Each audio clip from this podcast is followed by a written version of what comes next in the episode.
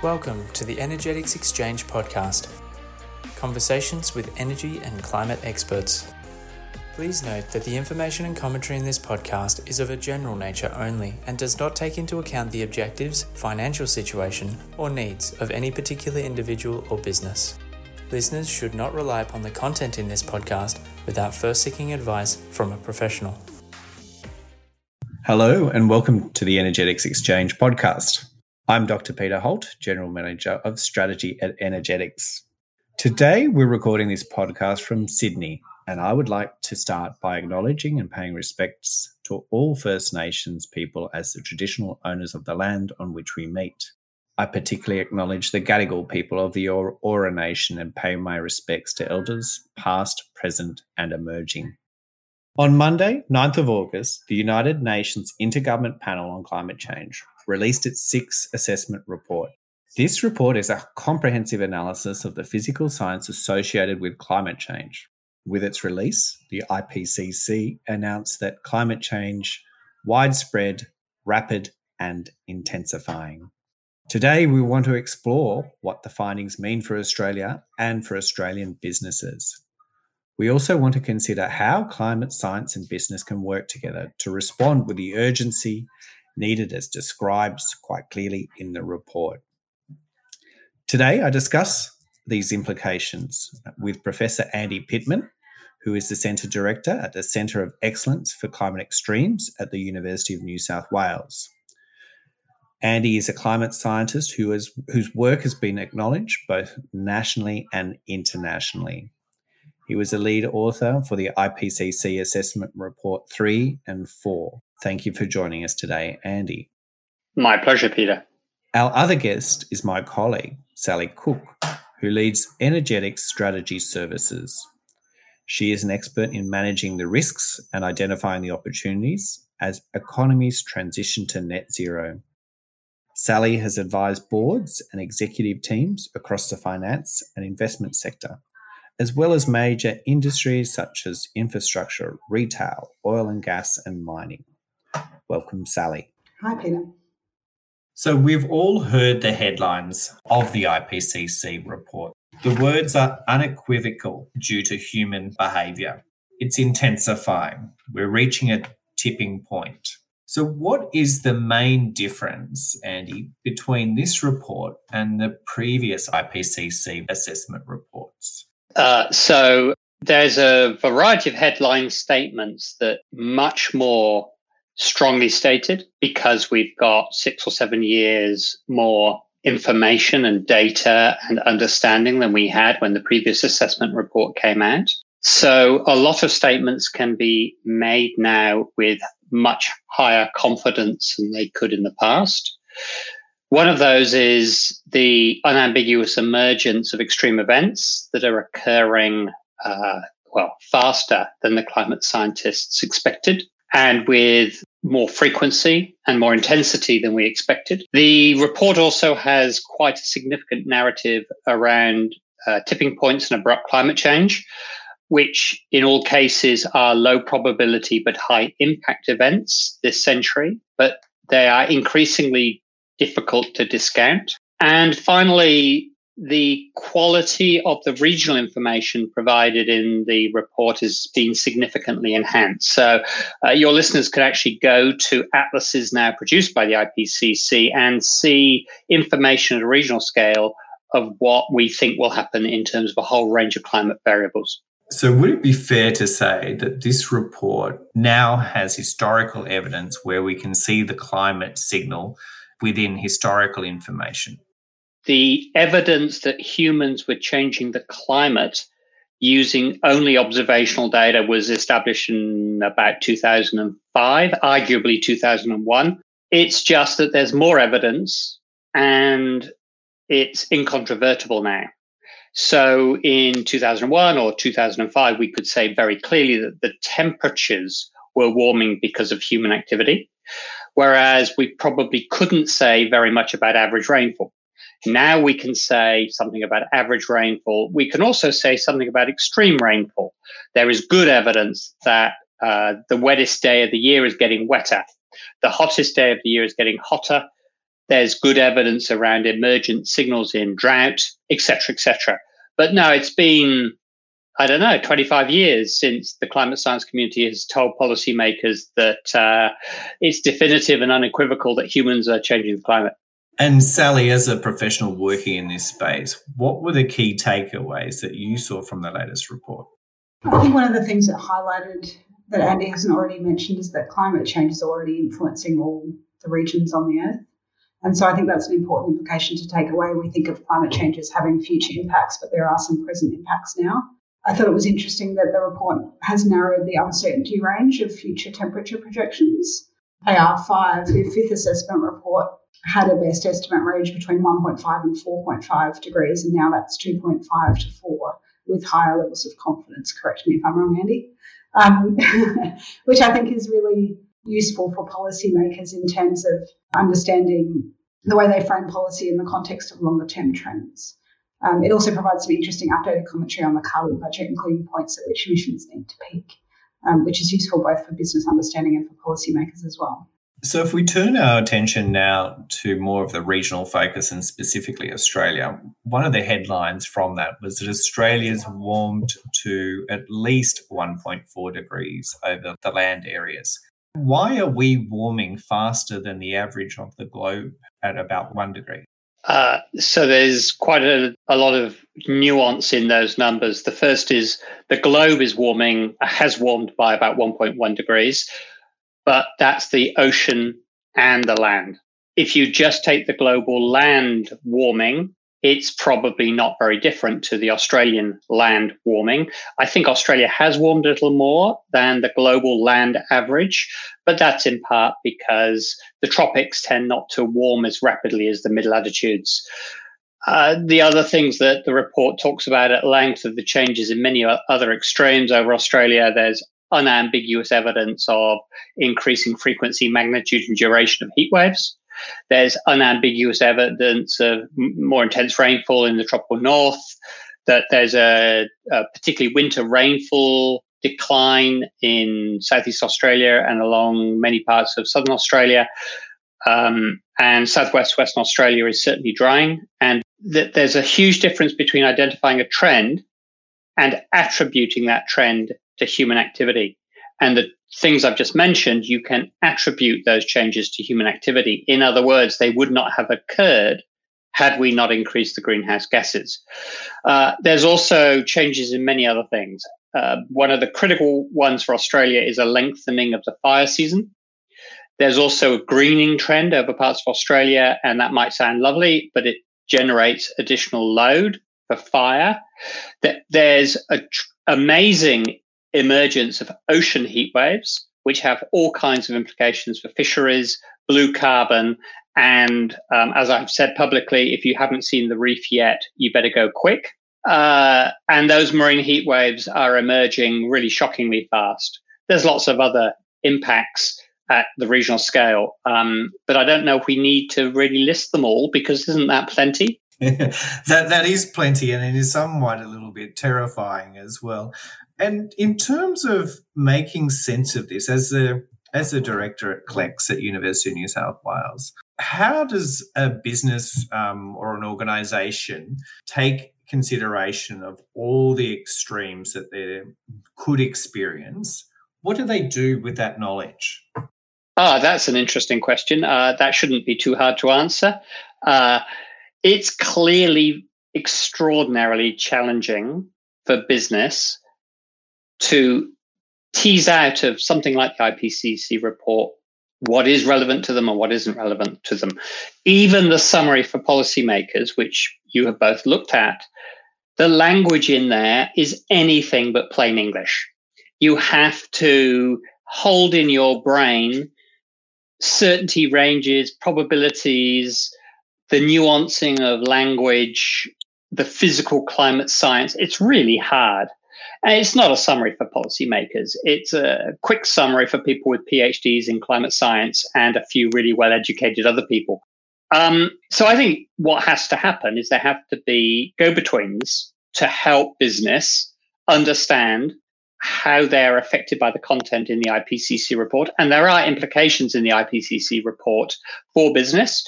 And in addition to that, there's a new IPCC report coming out middle of next year, which focuses on impacts and adaptation, and a further one next year, which focuses on mitigation, all of which have significant relevance to business, I think. And Sally, if you were to take this information to a business, what would you be advising them to do? I think the report has a number of useful uses to in business application. I think using some of the really effective graphs and charts in there to set context for your boards and executives around the importance of climate action, but also to illustrate and provide context to the global momentum that's occurring. Um, I think you can use it to understand and frame the impacts on your business, so both physical and transitional impacts, um, particularly for those businesses who are exposed to international markets. For the same reason, it's useful to know the context within which um, international markets are acting when we are comparatively lagging. Um, it provides you some good uh, information around which to justify and substantiate ambitious emissions targets, which are aligned with some of these longer term trajectories, and to make sure that you've got mid-term emissions targets underway along that path. it can also provide an input into understanding uh, the financial impacts on your business associated with some of these uh, physical climate risks. And so um, engaging with the scientific literature, not just from the IPCC report, but actually looking at downscale information to understand the physical impacts on the asset base that you have, the timing and scale of those impacts, and how resilient you are uh, informs how material the impact would be for you. Um, and then understanding your adaptation actions in the context of that risk, so your ability to act or not, and your risk tolerance in terms of how much risk you'd like to assume. So, something that you both mentioned was the adaptation element.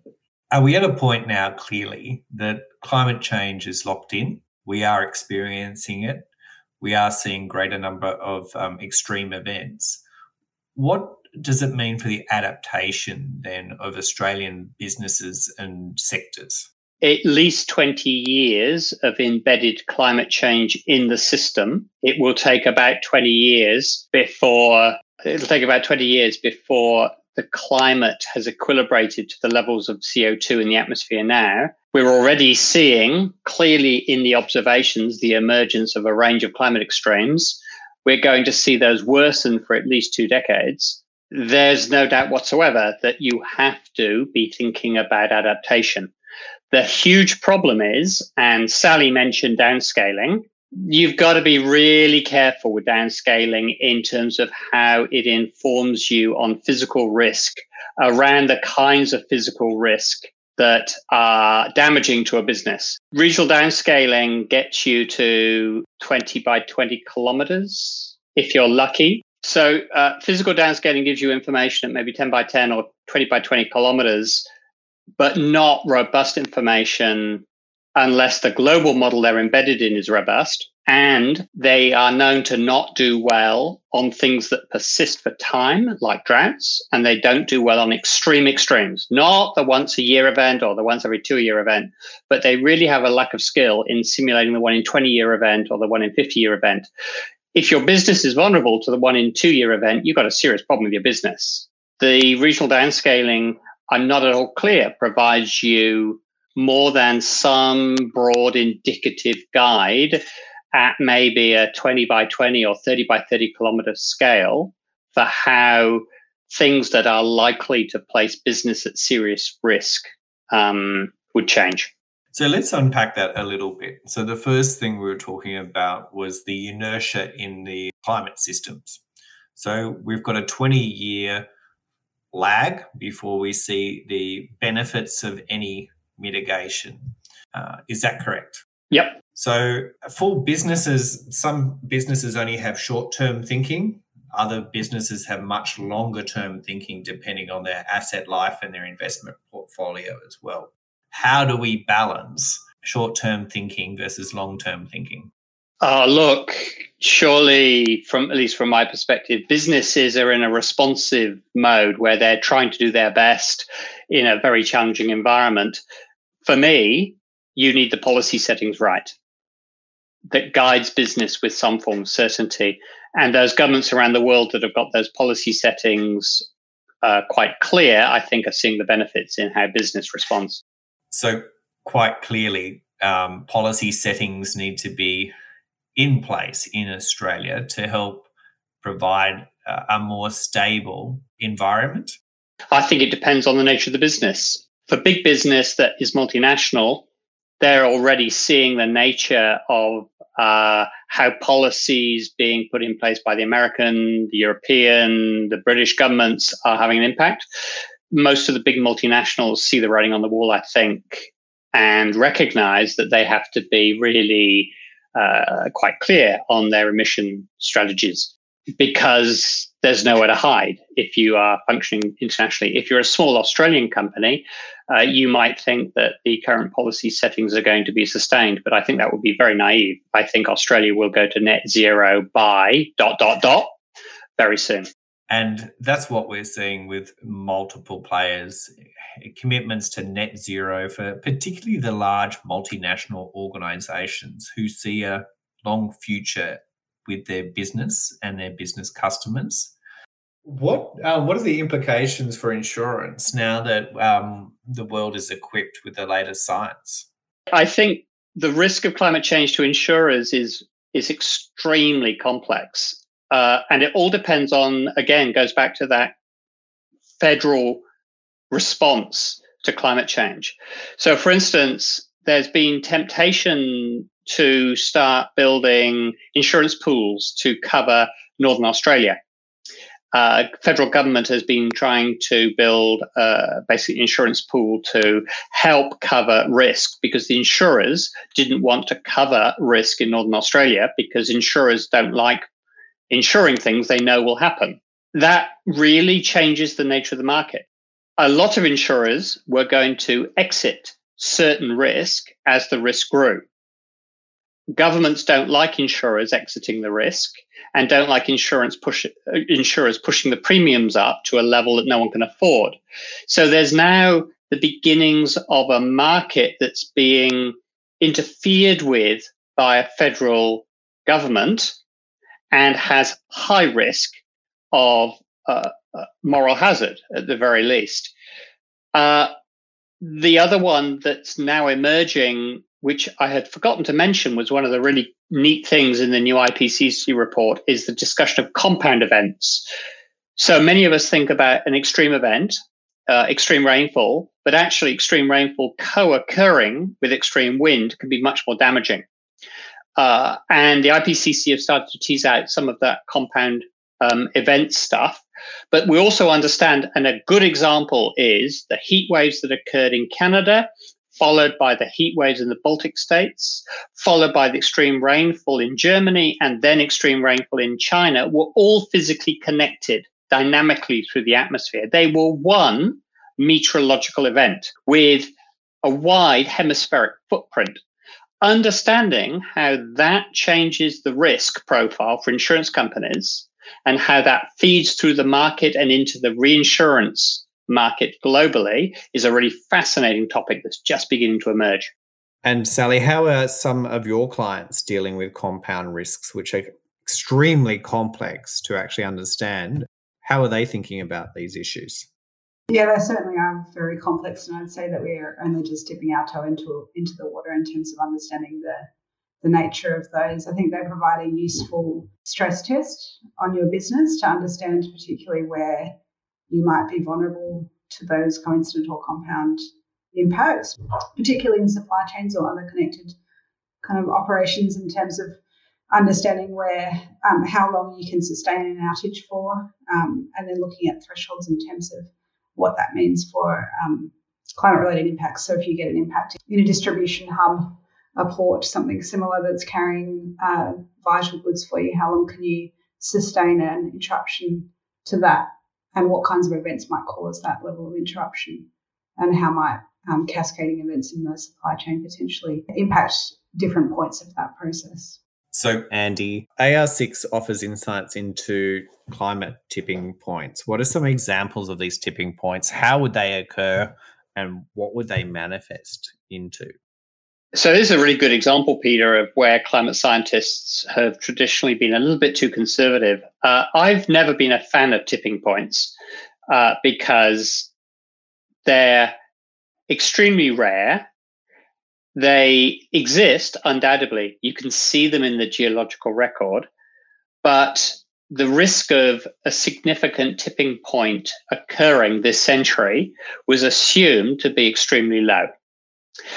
And then irritating people took observations, and it's emerged that things like what's called the thermohaline circulation, which most of you would know of as the Gulf Stream, is demonstrably weakening. And the Gulf Stream warms the atmosphere as it flows across the Atlantic by about eight degrees. And if any of you want to, you can go to your old high school atlas and look at the difference in temperature in London with the same latitude in Canada, and you get Labrador, and it's really cold there. And it's the Gulf Stream that makes that difference. And the Gulf Stream is weakening. This is a known tipping point. It has weakened in the past and plunged Western Europe into a little ice age where temperatures dropped by 20 degrees in one to two decades, which is a bit scary if you think about it. Um, there are other tipping points. Collapse of the West Antarctic ice sheet raises sea levels by uh, some amount, and the amount's probably not important because it's sort of eight to 15 meters. And eight, eight meters is plenty to cause utter global catastrophe. Um, there's collapse of major global ecosystems like the Amazon, which is a possible risk of drying and warming of um, Brazil and parts of South America. There's ocean acidification, which is observed now. The ocean is becoming more less alkaline, which has all kinds of implications for the base of food chains. Uh, there's the Arctic sea ice, which is clearly being lost. There's a collapse of the permafrost in, in northern hemisphere, which contains large amounts of carbon and methane. There's lots of these tipping points. And I thought they were all virtually negligible risk. And unfortunately, in the last five to 10 years, observations have indicated increasing instability in some of those tipping points.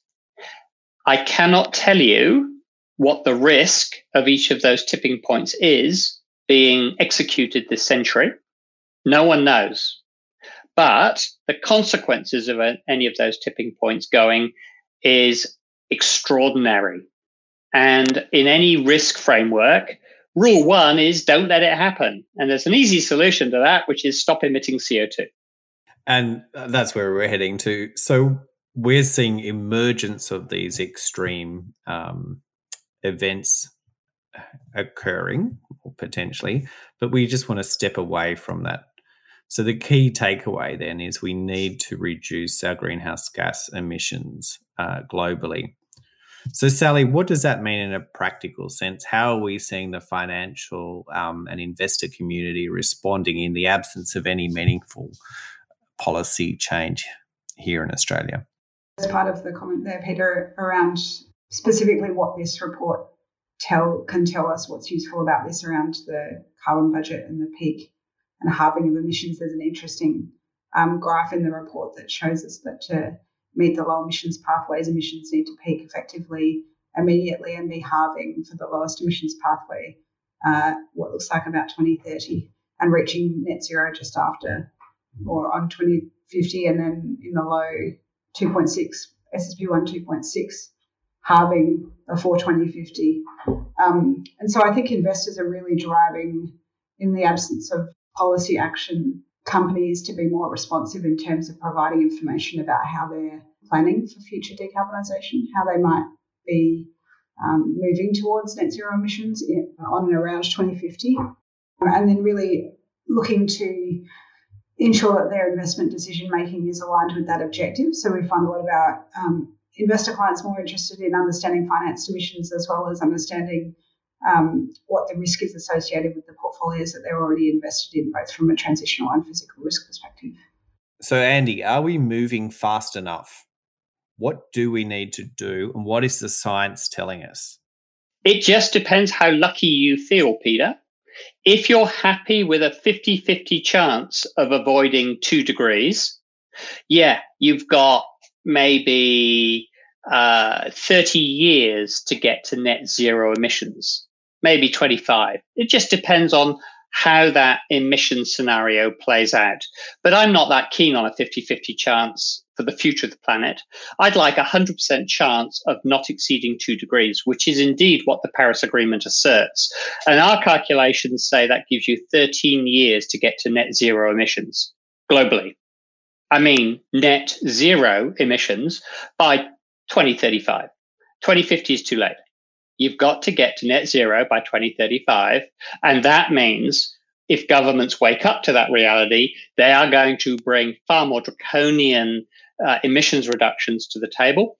And companies are going to have to respond to that by moving their targets from net zero by 2050 to net zero by 2035. Well, there's the challenge. So, Sally, do you think businesses can actually achieve that challenge? It's certainly easier in some industries than it is in others. So the um, clients that we have who are setting really ambitious uh, decarbonisation targets now are clients who have a large component of their energy use being associated with electricity use, which is easier to decarbonise than other sources. So I think those businesses can get there quickly, but then also they're not commonly the most material emitters in the economy. So there's a, a swathe of very large emitters in the economy with significant hard to abate emission sources and genuine challenges ahead of them in terms of abating those sources in that time frame. Well, thank you very much, Sally, and thank you very much, Andy. To our listeners, this is the first in a three part series we are running on IPCC's AR6 report. Look out for our second podcast, which features a conversation with climate extremes expert Sarah Perkins Kirkpatrick if you have any questions from today's discussion, please feel free to contact Energetics via our website, or if you're a client, please reach out to your Energetics account manager. Energetics Exchange Podcast Conversations with energy and climate experts.